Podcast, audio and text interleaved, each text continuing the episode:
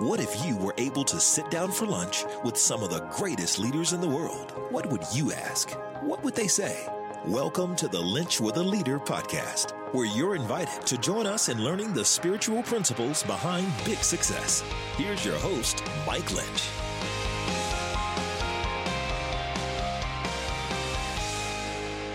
What does it really mean for a leader to own their past, to have it change their future?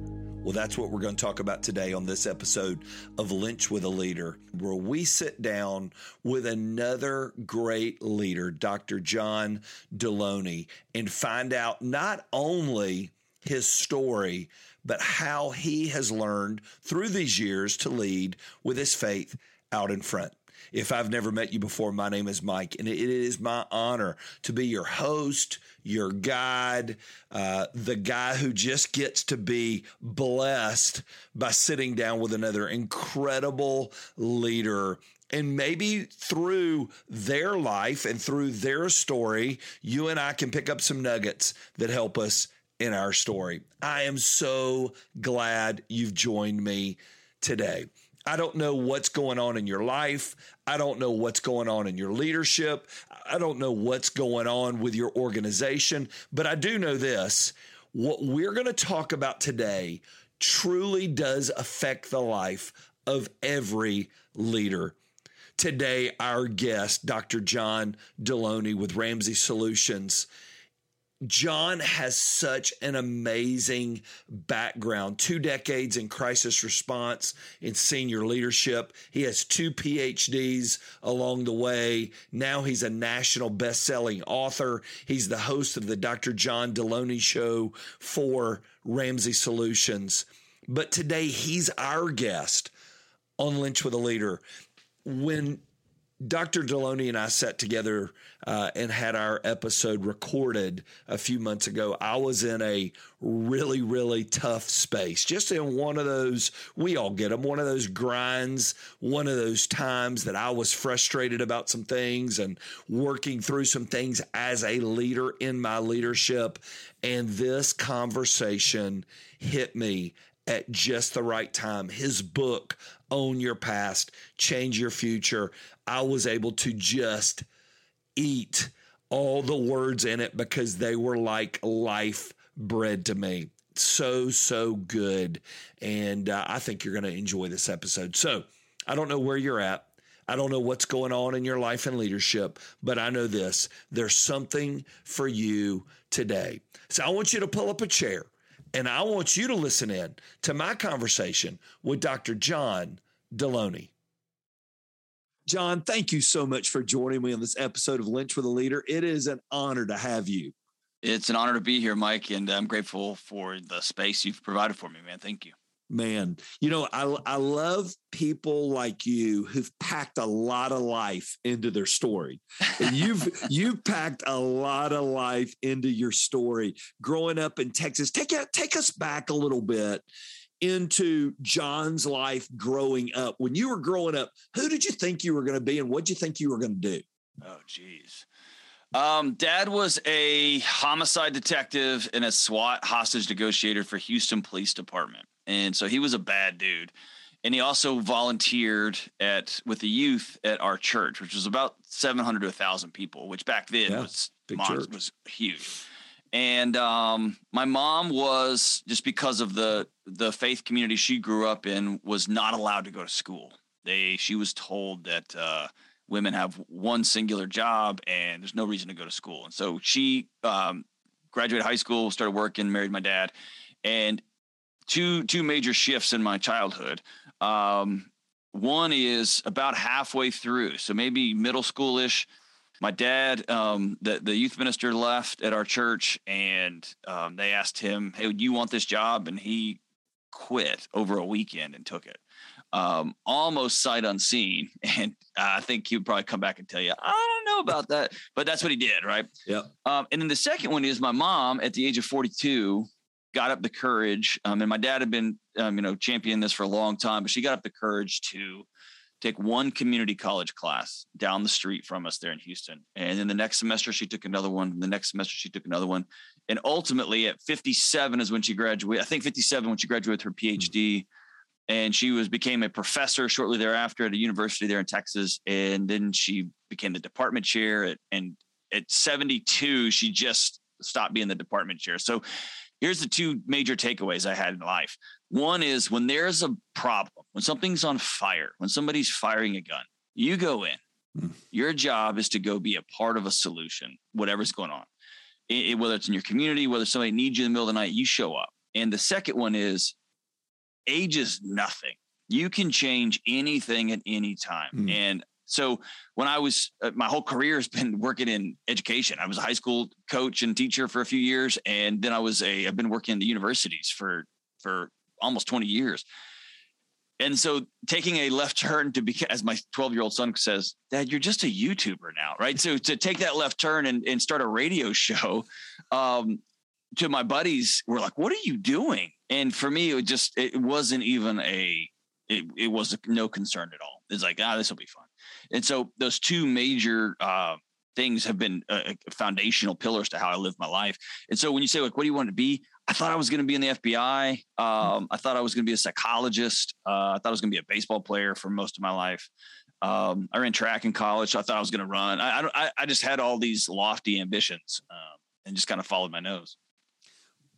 As your parents raised you, and you said you got a twelve-year-old at home, as your parents raised you, what did they do most right when it came to your faith piece?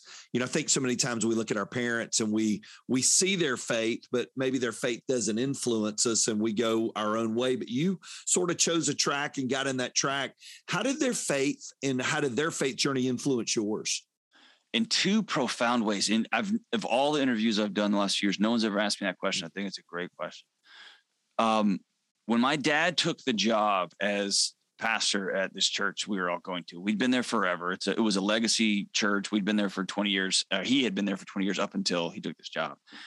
I'll never forget. And I was maybe ten or twelve, something like that. He took me out for a lunch, for lunch or something. And he said, now that I am the, your minister, you're not going to be able to hear me. And so I want you to find other men in this building that you can talk to and that you trust. And if you can't find it here, you can go to any church in our local community and I'll support you. Now, he was an old Church of Christ pastor, which back in the nineties, if you didn't go to a Church of Christ, you were just signing up to burn in hell for eternity, right? That was the, so I didn't understand how, what a gift of grace and what mm. a gift of wisdom that was until decades later to think, oh, he put his job on the line to look at me in the eye and say, I don't care where you find Jesus. I don't care how you find him, but make sure you find him. And I don't care what building you walk into, find him. And, um, or put yourself in a position to be found is probably mm. a better way to say that. Mm. Um, the second one is my mom. So my mom used to, when I was a kid, and again, she has no college education. She's a high school.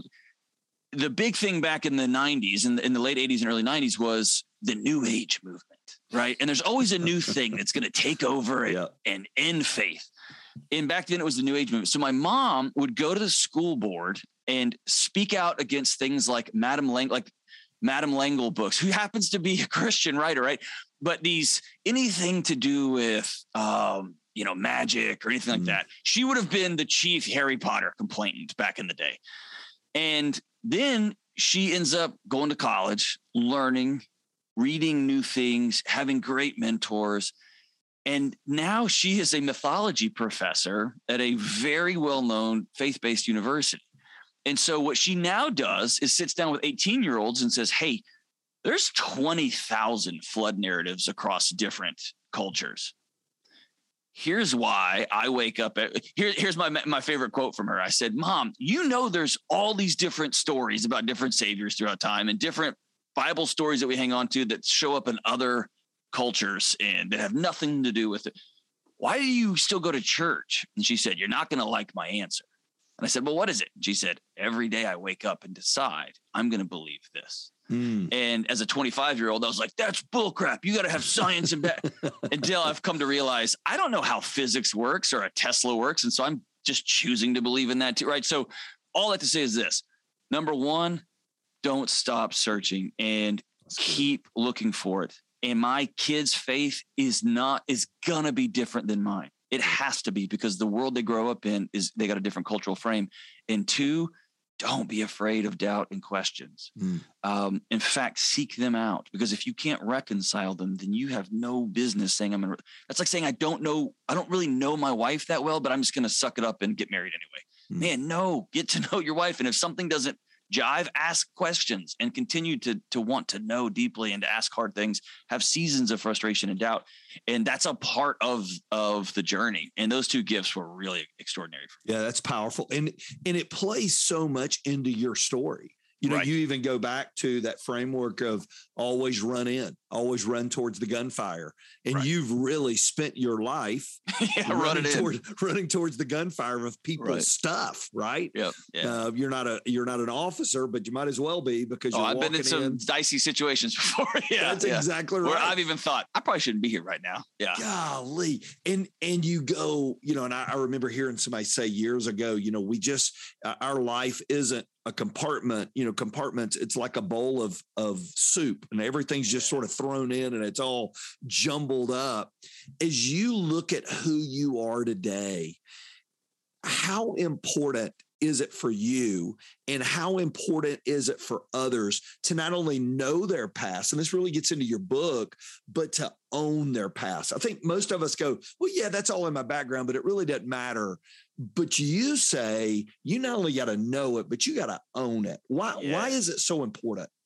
So this, the big aha moment for me um, came when I was, again, I was working to get well, and I was working at a university that just gave everybody a free graduate class every semester. You got to take any class for free. They give you one for credit. And so I started taking graduate counseling classes, one for my students, because they were increasingly coming to me with mental health challenges. And two, I want to know what happened to me. I want to know what happened to my wife and my marriage and my friends' marriages that were dissolving. I, I just want to know what's going on. And as I got deeper and deeper down a rabbit hole into the trauma literature, and so this isn't woo-woo, and this isn't like spiritual jump up and down and do jumping jacks. This was neuroscience and physiology, that your brain puts a pin, if you will, um, like a G P S pin, in traumatic moments throughout your life. And it is twenty-four seven, three sixty-five scanning the environment for things that might kill it, that might make tomorrow not possible, right? And so much so that when you're in an anxious situation, smoking will help you. So it knows, hey, cigarettes will make you calm, and this is going to kill us later, but tomorrow will be okay. And so it will even do short-term things to keep you okay in the present that were going to be detrimental to you long-term, yep. right? So when I started realizing, oh, man, this, and I'm just going to pick, this isn't my situation, but any, any kid's situation. If you were a child and dad's car driving up the driveway, you knew I sh- I'm just going to get real small. I'm going to disappear, or I'm going to just close the door in my room because I don't want to hear it. I don't want to listen. I I'm tired and I don't want to say the wrong thing that's going to set dad off, or he comes home in a bad mood. Your body listens for cars up driveways. Mm. Your body listens for, oh, that door just opened. And where that's hard is then you get married to somebody and you love being in the room with them, but that car drives up the driveway and you immediately slink into the shadows. And this was, this is our case, right? So on Sunday afternoons, uh, my wife knew, like, that's dad's time. You don't go in the living room. He's on the couch, whatever. And, um, I would come home on Sundays from church and be like, hey, let's watch football, whatever. And she would instantly pull away a little bit, which pulling away for me was a, a childhood signal of rejection. Yep. They don't want to be around you, which then I try to solve with more volume and more energy and like, ah, oh, let's get even closer, to which she responds to, ah, get me away from further. And now our childhood body that's trying to mm. keep us safe, those things that kept us safe when we were kids, are now messing up our relationships in the present. And so the idea that um, I don't believe that you have to go back and dig through every memory, and you don't have to do that, but you do have to own how your body responds in the present to things it's trying to protect you from in the past. And for most people, that is looking back saying, I love my parents, but man, they screwed this up. Or if I said the wrong thing, mom flew off the handle. And I was responsible for the emotional regulation of the adults in my house. And as a seven-year-old, that was not my job. Mm. That was my mom's job and she didn't do it. And so now I find myself trying to people please my boss. I'm always saying yes to things that I don't have time to do. I've made my life about making sure everybody around me is okay. I got to stop doing that. And mm. that goes back to saying, where did that even come from? Ah, that came from here. And I'm going to own that, that that happened to me. And then in the present, I'm going to say, what am I going to do now to begin to heal from that? Because if we don't, man, we're going to pass that on to our kids. And then they're going to be about solving the middle school problems and the high school problems. And they're going to find themselves in a big mess. And the crazy part is, it doesn't matter what title is on your email signature, and it doesn't Shoot. matter your age no, man. of what, of what you've got. Well, you know, so I'm fifty-three. So yeah. I've gotten to fifty-three. Well, I won't have to deal with that anymore. I'm, I'm past fifty. I'm, I'm past those years, man. That stuff just doesn't go away. And you did such a great job in the book. You began talking about a, a, a pain point in your life when you and your wife had bought a house and you started seeing cracks in the wall. And I'm telling you, man, yeah. that, that was so good, because you began to see cracks. Everybody else told you was okay, we're okay, but you couldn't get past that. Talk, talk about that a little bit, because I think every leader has those cracks in some point of their life. That's right. So one of the most powerful findings I found in the psychological literature of the last hundred years is that when your body detects that there's nobody with you, when you're alone, when you're lonely, and lonely can be proximal, meaning I don't have any people around me. I live out in the woods, or emotional loneliness. And I don't know about you, but I have spent years literally sharing a bed with a woman who I know loves me, and I felt completely alone. Yeah. I've sat at a table with leaders who I love, that I'm working with, that I trust, that we're on the same mission together, and I'm completely like, you guys have no idea what's going on inside of me right now. Pastors, coaches, they are, they, they live this more than anybody. I'm standing up in front of a group of young men or young women, trying to get them rallied up to go run through a brick wall and beat this other team. And they don't know the doubt inside of me. They don't know that my marriage is a mess. They don't know that I haven't seen my kids in four weeks and I'm exhausted. Right. So this idea of loneliness, it goes all the way back. So if it, man, if you and me were uh, in the woods back when, you know, with our tribe in, let's say, um, what, what city are you in right now? I'm in Atlanta. Okay. So we're in Atlanta two thousand years ago. And you and I, uh, and our tribe are, are camping out in, in the, in a field, and they, we all get up and leave, and you wake up and we've left you. You were probably going to die.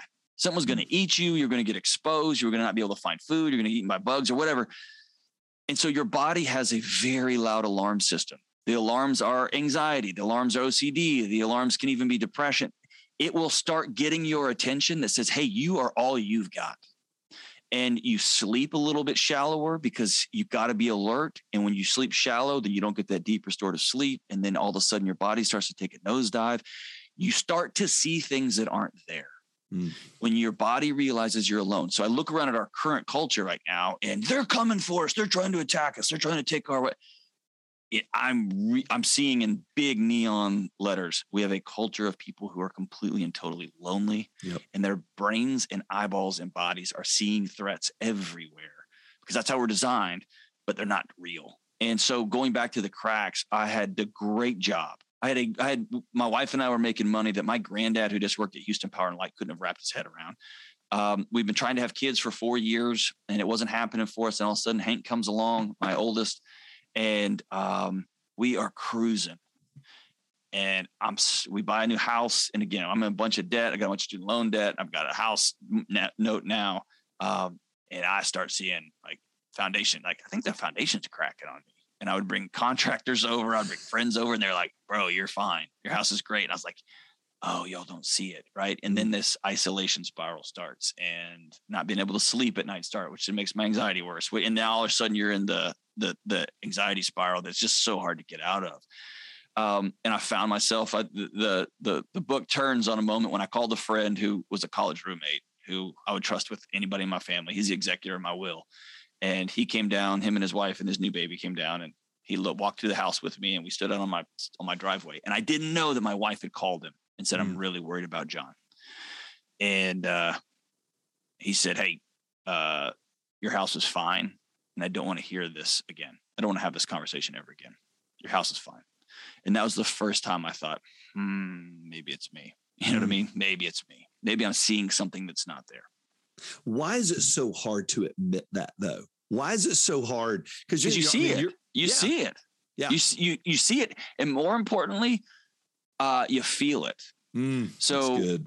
I got to where my, I, I remember laughing a few times because my body was responding to things like a, like a settling crack above a door. My body would respond as though somebody was outside with a hatchet trying to break in. And I, I, I was, there's a couple times I remember laughing, like, what are you doing? What is, why is my body spinning up like this? And it had attached uh, like a settling crack in somebody's sidewalk as financial ruin for you and your family. I don't know how it made that gap, probably because it was two thousand nine or ten. We were coming out yeah. of that big mess, but your body will link it up and it will connect stories to other stories. And then all of a sudden you're trying to solve problems that are not the problem, right? Um, we run around and try to solve anxiety. We try to solve O C D. Man, if you will heal your body, it will turn the alarms off, you know, your, itself. That's so good. You made a, qu- a quote in there. You said cracks are a sign, not a cause. Yeah, man. That is they're a just powerful a, they're just, statement. They the crack just lets you know your foundation's shifting, yep. or your crack lets you like. Same with anxiety, man. Um, I don't know if I talk about it in this book, maybe in the other one, but all anxiety is it's like a smoke alarm in your kitchen. Mm. That's it. And in our current mental health landscape, whenever we're anxious, we race up there and try to take the batteries out of the smoke detector, or we get up there with a with a pillow and we duct tape around it. Um, Like we're like making the alarm quieter solves yeah. the fire that's burning our house down. Right. And so we got cracks are a, a sign, my, my heart beating faster, that warmth in my stomach, my frustration, my anger, my anxiety. Those are just our body's way of getting our attention to, hey, what's really going on here? I was in a group of leaders yesterday. So I host some spiritual leadership groups of leaders in our community. And one of the guys yesterday was talking about, you know, I try to work between one and three a.m. when my I get my kids to bed, because at work I am spread so thin and I'm on call all. And, and he's in the education world yeah. uh, at a very, very high level. And he and he's like, man, I need to get it. And I was telling him about the book. And I said, man, sleep, sleep is such a big deal. And it's I said, John one. hits this. Number yeah. One. So yeah. talk about that a little bit, because I think every leader resonates with, yeah, really, I don't sleep that well anymore. I used to sleep like a log, man. I could sleep till nine or ten a.m. Now I toss and turn all night. Talk about that a little bit, why it's so important to your body. Um, this comes from the great work. I think everybody should read the book, um, Why We Sleep by mm-hmm. Doctor Matthew Walker. It's a masterpiece. Um, But ultimately, two two important things. One, there's been some research that that I, I believe proves causality between a lifetime of a lack of sleep or sleep deficiency and dementia and Alzheimer's. Mm. And so we come from the late eighties and nineties and even before, a flexing, a I'll sleep when I'm dead, Ronald Reagan, um, Margaret Thatcher, like some of the big world leaders. We'll sleep later. Right now we got work to do. And one hundred percent of them end up with some sort of dementia, right? Mm-hmm. Just that ethos. The second thing that was really convicting for me was zero, none. There is not a single psychiatric illness that does not include disordered sleeping. And we used to think that if you got really anxious or really depressed, that over time it screwed up your sleep. And now there's the, the research is suggesting that's flipped. You stop sleeping. You stop getting all of your deep sleep and your R E M sleep and your good cycles because we're watching another another Netflix series. We're working till two a.m. We're going, we're going. I got to make this call. I got to do this thing. I got to do this thing. Now that the kids are in bed, now is when I start my two-hour clock of just me time. Or my wife and I are, are going to be intimate for an hour, and then I'm going to go read for a while, and then I'm going to go work out, right? Whatever I got to try to cram into my day. Man. You're not getting that restorative sleep. And very quickly, your body starts to go, hey, we're not okay. We're not okay. We're not okay. We're not okay. And it's going to start trying to get your attention. And the, basically the wheels start falling off the car. And so um, a hundred percent workout programs. I'm trying to, I want to get back in shape. I want to fix my marriage. I want to heal from depression, anxiety, some of these heavy things. I want to get my career back.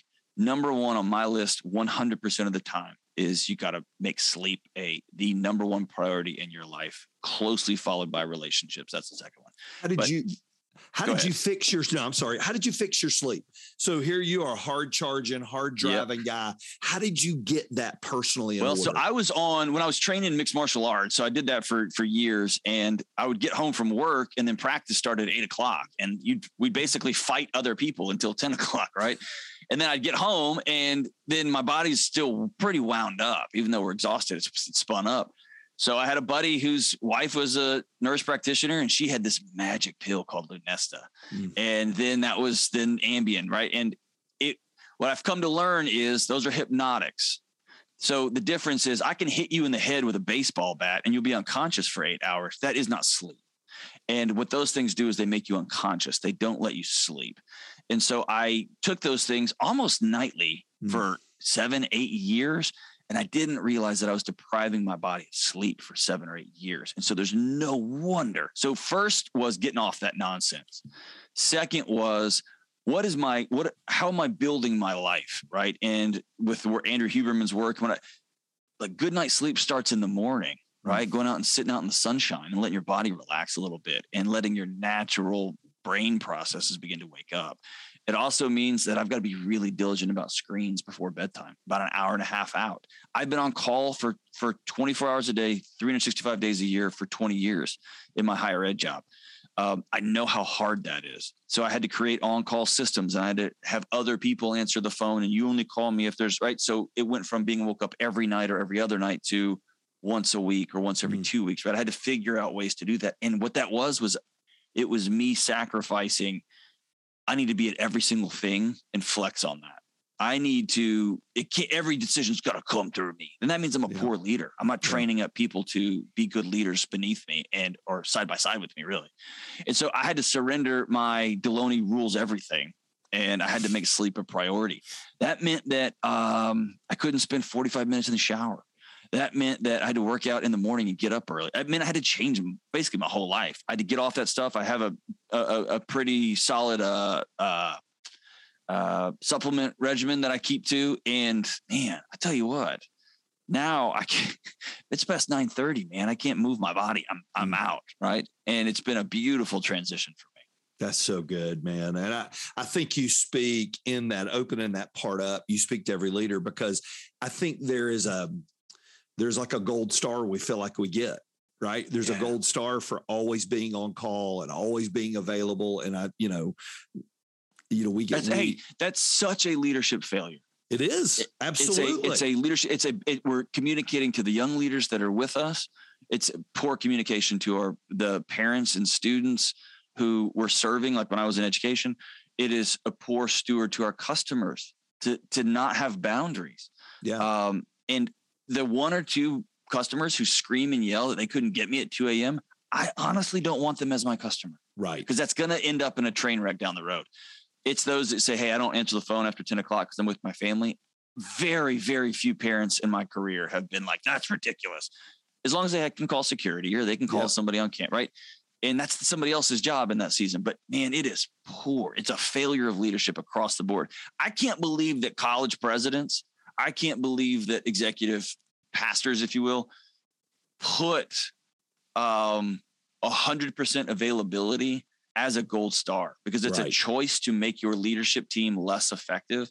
It's a choice to make the people who work for you and with you make their lives and their family lives more miserable. It's such a ridiculous way to lead. I totally agree with you. And, and the sad part is I think so many leaders, they recognize it for others, but they don't yeah. do it for oh, themselves, yeah. you know, and then, like, they, then they well, go, I'll, I'll just take it them. on myself. That's yes. it. That's right. Yes. I, I got me, you know, and yours was your training's always to run towards the danger. Right. And my, and my, my, my unpacking through this book, just to be honest with you, is I just don't want to disappoint anybody. There I don't want go. anybody. I didn't want to disappoint my mom and dad. I don't want to disappoint. Now I've been pastoring a church for twenty-five years, same church. I don't want to disappoint these people and all the leaders that I work with in our community. And, and therefore we tell everybody else the right thing. Mm. But yet sometimes I think we can find ourselves going, all right, there's some, there's some out of order things. You, you made a comment. And it was really well, can we, good. Can, real quick, yeah. can we, before we go there. You just touched on something that I think is so critical that we all, all leaders have to be careful of. And it's a very subtle but powerful identity shift. Because you get into ministry, you get into coaching, you get into these fields to lead people. And leadership requires accountability. It requires hard conversations. It requires getting in people's business. It requires grace and compassion, all those things. And after a while, what happens is we switch. It's a slow switch. Just think of a light switch turning from, I want to lead these people to, I don't want to disappoint. That's right. I don't want, I want to win this game to, I don't want to lose this game. That's right. And when you make that switch, suddenly you're playing defense, not offense.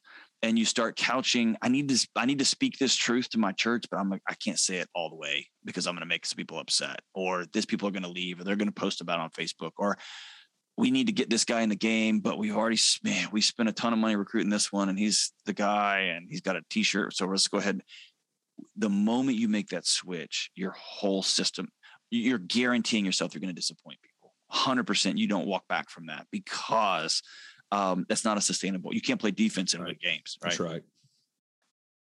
Well, I appreciate everybody listening. You have to play defense and win games. You can't only play defense. At some that, point, you got to shoot, right? That's exactly right. And I, I'm just happy that everybody else got to listen into my coaching session with you today. So I, I, I, we're glad we stuck a microphone in the middle of the room. This is like a, a selfish lesson for me today.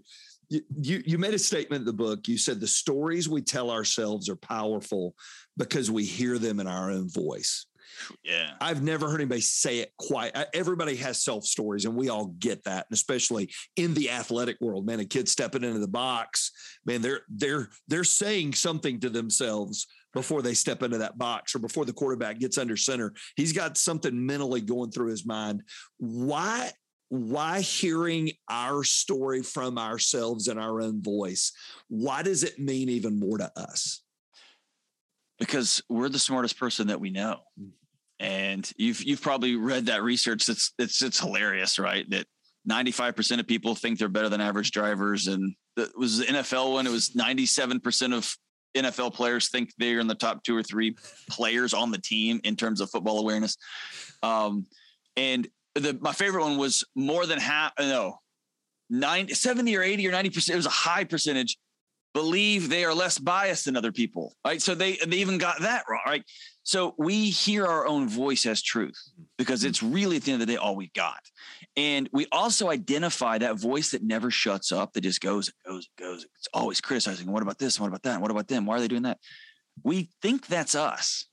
We think that that is our voice, and it's not. It's a part of our brain that is just running and running and processing, processing, processing. And it was powerful when I realized, oh, I can control that. I didn't, I don't have to let that, that tape just run twenty-four seven, three sixty-five, because it makes me nuts.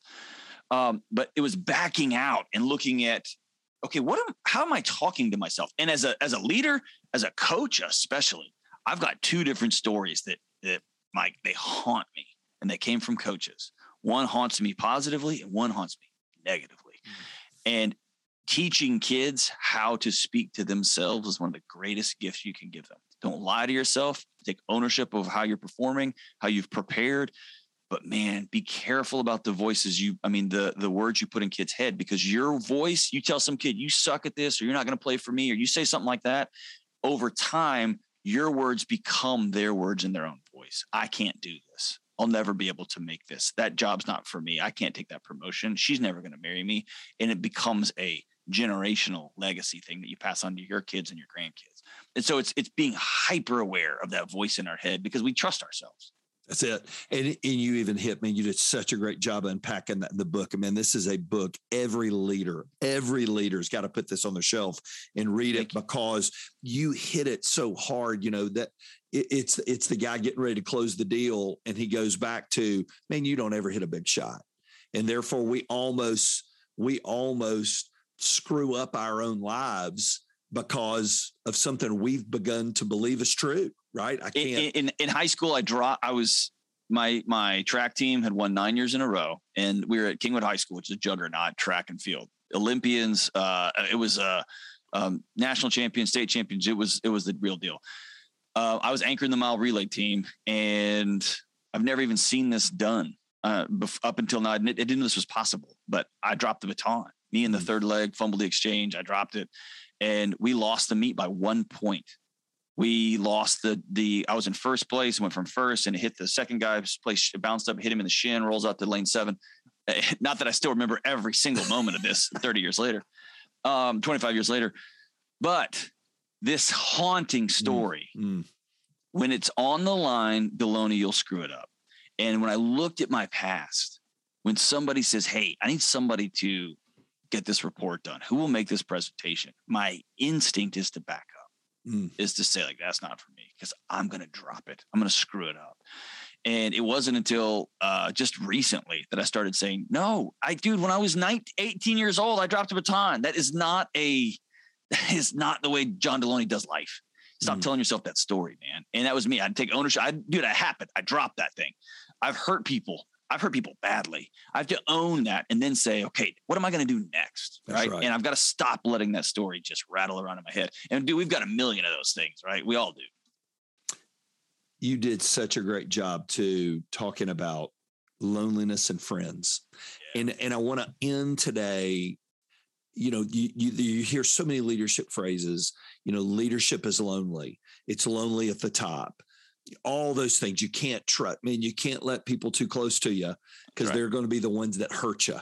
Um, keep your keep your enemies closest, but man, you need to keep people at arm's length. Pastors definitely, oh, you know, man. You need to get in a small group, you need to get in a class.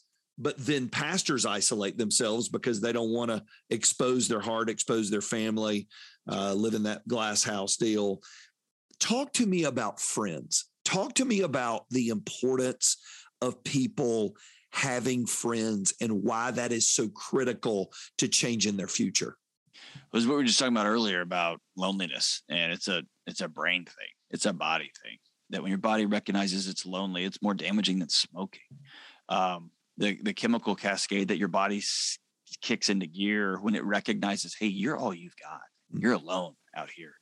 Um, whether you're alone behind a pulpit, you're alone in your executive pastor office, you're alone as on the road going to recruit some other knuckleheaded seventeen-year-old that who knows what day it is, right? You got to pull him off video game control out of his hand just because he happens to run fast and he can catch a football. The idea of being lonely, um, lonely at the top is, again, what a ridiculous thing we've done to ourselves. Dude, when you go to prison, when they, when you're in prison and you do something dumb there and they want to punish you, there's not a lot they could do because you're already in jail. They put you down in the hole. They isolate you. And there's many psychologists that are calling for after thirteen or fourteen days, I forgot the number, um, that with the World Health Organization to designate it as torture. Because it psychologically unspools us. And dude, that's how we have choose to live our lives. That's right. We do it to ourselves. What a bananas way to live. And so what I, ha- and again, dude, I've got friends who love me, close, close friends, man. They would go to war with me. They would storm hell with me. But I cut myself off from them. I don't reach out. I get really busy. And instead of saying, hey, I need to go have some nachos and a drink and with some guys and get off my little fancy diet for, for a night and just go laugh. I don't do that. And, or I lead a, a Bible study and I put it under the, I'm with people, but I'm not. That whole thing is at arm's length. You know what I mean? Um, when I do that, I am choosing to die young. I am choosing misery. And here's the big one. I'm choosing to ruin the lives of those who love me. Because here's why. twenty nineteen, um, a study came out that I thought was going to be what rattled America. Um, how naive I was, right? And I didn't know this other uh, little thing was coming along in twenty twenty, right? But JAMA, the Journal of American Medical Association, puts out a study that says that for the third year in a row, this isn't, this isn't a study as much as it's just reading the data. The third year in a row, the average life expectancy of an American citizen had gone down again. And dude, we put too much money in the system. We have, we have it too good, right? We've got, even if you're, if you're hungry, there's, you don't hear people starving to death in America, yeah. right? There's a soup kitchen. Like we have all the basic needs. What, what's happening? And one great um, medical voice said, we, they called them diseases of despair mm. and they're not murders and they're not, you know, uh, whatever is on the news. It was addiction, suicide, and organ disease failures. like heart disease, liver disease, uh, strokes. And then he put it another way. He said, we are lonelying ourselves to death. They call wow. it long tail suicide. I'm not pulling a trigger. I'm just putting in another Twinkie and I'm watching another Netflix show. I'm lonelying myself to death. And over time, I just want to be done because I'm tired. I'm just exhausted. And my kids come in and they see dad with his feet propped up on the couch and they know eh, I probably shouldn't mess with dad. And then they wonder, what is it about that T V show that's more lovable than me? Mm. And they set off on their journey forever trying to solve what was more important about work than me. What was more important, that stupid phone that he was always looking at? What was more important that than me, his beautiful little daughter? And they will try to solve that for the rest of their lives. They will pass it on to their kids. And so at some point, I have to know the science behind it. I have to go make friends, people that I tell the good stuff to, the bad stuff to, the hard, the abuse, the stuff. There's stuff that happened to me as a kid that I will never write about publicly. I've got to make sure a couple people know that because grief demands a witness. I got to be able to say that. And then the fourth thing is I got to have people that I do life with, that I have adventures with, that I say yes to things, right? I found myself in the middle of a mosh pit the other night at a Deftones concert. I hadn't been in one of those in fifteen years. And I thought, I got to get out of my house and go be with other people. And a buddy's like, I'm going to the show tonight. So I went. And dude, my wife the next morning said, you are glowing. Like after honeymoon glowing, what happened last night? And I was like, we got in a mosh pit and it was incredible. And by the way, I'm going to another show on Tuesday, right? I have to go be with other people and I've got to do it on the regular. Mm. And if they burn me, then, you know, I'm not going to put my hand back in the rattlesnake bag again, but I'm, then I'm going to go find somebody else. And I have to make that a priority of my life. I have to, have to, have to. And you hit this a lot with Carrie Newhoff in a great episode you guys did together. It is a benefit to your marriage. When you find those friends, it can benefit your marriage with your spouse. Why, why is that so? And why parenting. Is, yeah, right? Absolutely. The greatest gift I can give my kids is a picture of what adult friendship looks like. Most mm, of us don't have good. that. We don't even know what that means. Like, I don't, I have pictures in my head of my dad going to help other people in crisis or to help them, you know, jack up a car in the driveway. I don't have pictures in my head just because men didn't do that back That's then. Right. That's right. Of four or five guys coming over just to shoot the crap in the garage. I don't have any pictures of that. So I've got to give that to my kid. So he, he understands when I'm an adult, this is what adult looks like. Right. And it's not sitting in front of a T V. It's going hunting with a group of guys. It is going to play church league basketball, even though my dad looks ridiculous and embarrasses the family name when he tries to play. It is just having a group of guys that we go out with. And same with my wife. If I know that my brain as a lonely brain begins to see threats that aren't there and begins to get more cortisol and more adrenaline and more fight or flight, spinning up, spinning up. I know I'm not a good husband when I'm like that because mm. nobody makes good choices when they're spun up and angry and frustrated and on edge. And that means I'm not going to be a good husband. And so the greatest gift I can give my wife is once a week to go hang out with a group of guys that we're going to do fun stuff. We're going to do silly stuff. Now, listen, I've heard other guys be like, yeah, bro, we're going. That doesn't mean you go to the bar and have fourteen beers and yeah. you come home an idiot and you snore all night like a moron. I'm saying you got to have a group of guys that you do stuff with. Maybe it's not every week. Maybe it's every two weeks. But that's a, the greatest gift you can give your marriage. It's the greatest gift you can give your kids is to be able to be home and be fully present with a brain that's well. That's so good. So your parents do such a great job when you're little, pouring a faith into you and they guided you. Your, your mom points back and says, man, I believe it because I choose to believe it. Yeah. Your dad gives you the grace to go, go find, go find your own faith. Don't, yeah. don't rely on my church or my faith. Go find your own faith. At the end of John's days, your wife, your children, is they look back one day at your faith and your children or your spouse, your beautiful wife's on a podcast with somebody and they're talking about you. What do you want them to say about your faith and how it touched them? One of my favorite quotes is from the great theologian and songwriter, Rich Mullins, who said, we so often over-spiritualize Jesus and we turn him into a guy putting around on a cloud scooter and we lose the humanity. And he goes on to say, I'm really weary of people who say I do a thing and then I go do my ministry mm. as though a ministry is separate and apart from who you are as you interact with the world. Ministry is flushing the toilet. Ministry is tipping really, really well, even when the service isn't great. Ministry is saying yes, sir, and no, sir, and being kind. And yesterday we were, my son and I were going for a run together, and our neighbor had another heart attack. And so I stood out there for fifteen minutes in the heat and talked to him. And as we started to go running, I looked at my son and said, he's not going to be with us much longer, and I'm going to give him fifteen minutes of grace. And my son mm-hmm. said, I know, Dad. And so I want less pontification, and I want my kids, especially I want my wife, to have seen that guy lived Jesus. He took what Jesus, the picture that Jesus gave us of a life well lived. He showed up in places where the church got mad at him for showing up. He lo- everybody was welcome at the table. If you voted for Bernie Sanders or for Trump, everybody's welcome at Deloney's house. It was a place of hospitality, a place of laughter, a place of weeping and sharing grief together. But we lived it on, on the little things every day, day by day, over a lifetime.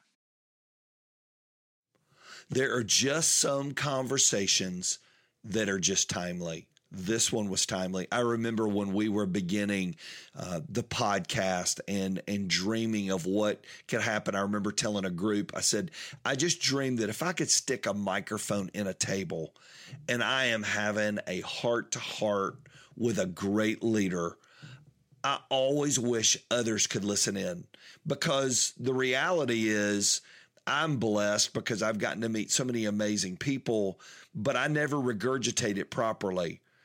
But the podcast has allowed us an opportunity to truly set a microphone down, capture it, and then share it. Doctor John Deloney hit me just at the right time and just at the right place. And I remember thinking, if nobody else hears it, this one was for me. And it was so good. Thank you so much, Doctor Deloney, for sharing with us, for being with us, and for the work you do with Ramsey Solutions on your podcast. And so we're going to have a link in our show notes for uh, his episodes, along with his book, uh, Own Your Past, Change Your Future. I encourage you, I highly encourage every leader to go and get that book. Well, in our next episode, we continue with another incredible leader, Doctor Karen Gordon. Doctor Karen Gordon has written a book called The Three Chairs. It is a powerful, powerhouse book. Her and I get into a conversation and maybe just skim a little bit of the book. We're going to have her on again because it was so good, talking about fear, talking about how to overcome fear in leadership, and how we can end up sitting in the right chair. Her TED Talk on the Three Chairs is a huge, huge success. And so you're going to love Doctor Gordon. Well, once again, thanks for joining me today. If you get a chance, hit pause, go to iTunes or Spotify, leave a rating and review. That helps other people find their way to us. And definitely subscribe and share. Thanks again for joining me today. Now, go be the leader that you were created to be in the space and the place that God has put you. Thank you for listening to the Lynch with a Leader podcast with your host, Mike Lynch. If you enjoyed this episode, you can help more people hear it by subscribing and leaving a review wherever you may be listening. For full episode notes and more spiritual leadership resources, visit mike lynch dot com.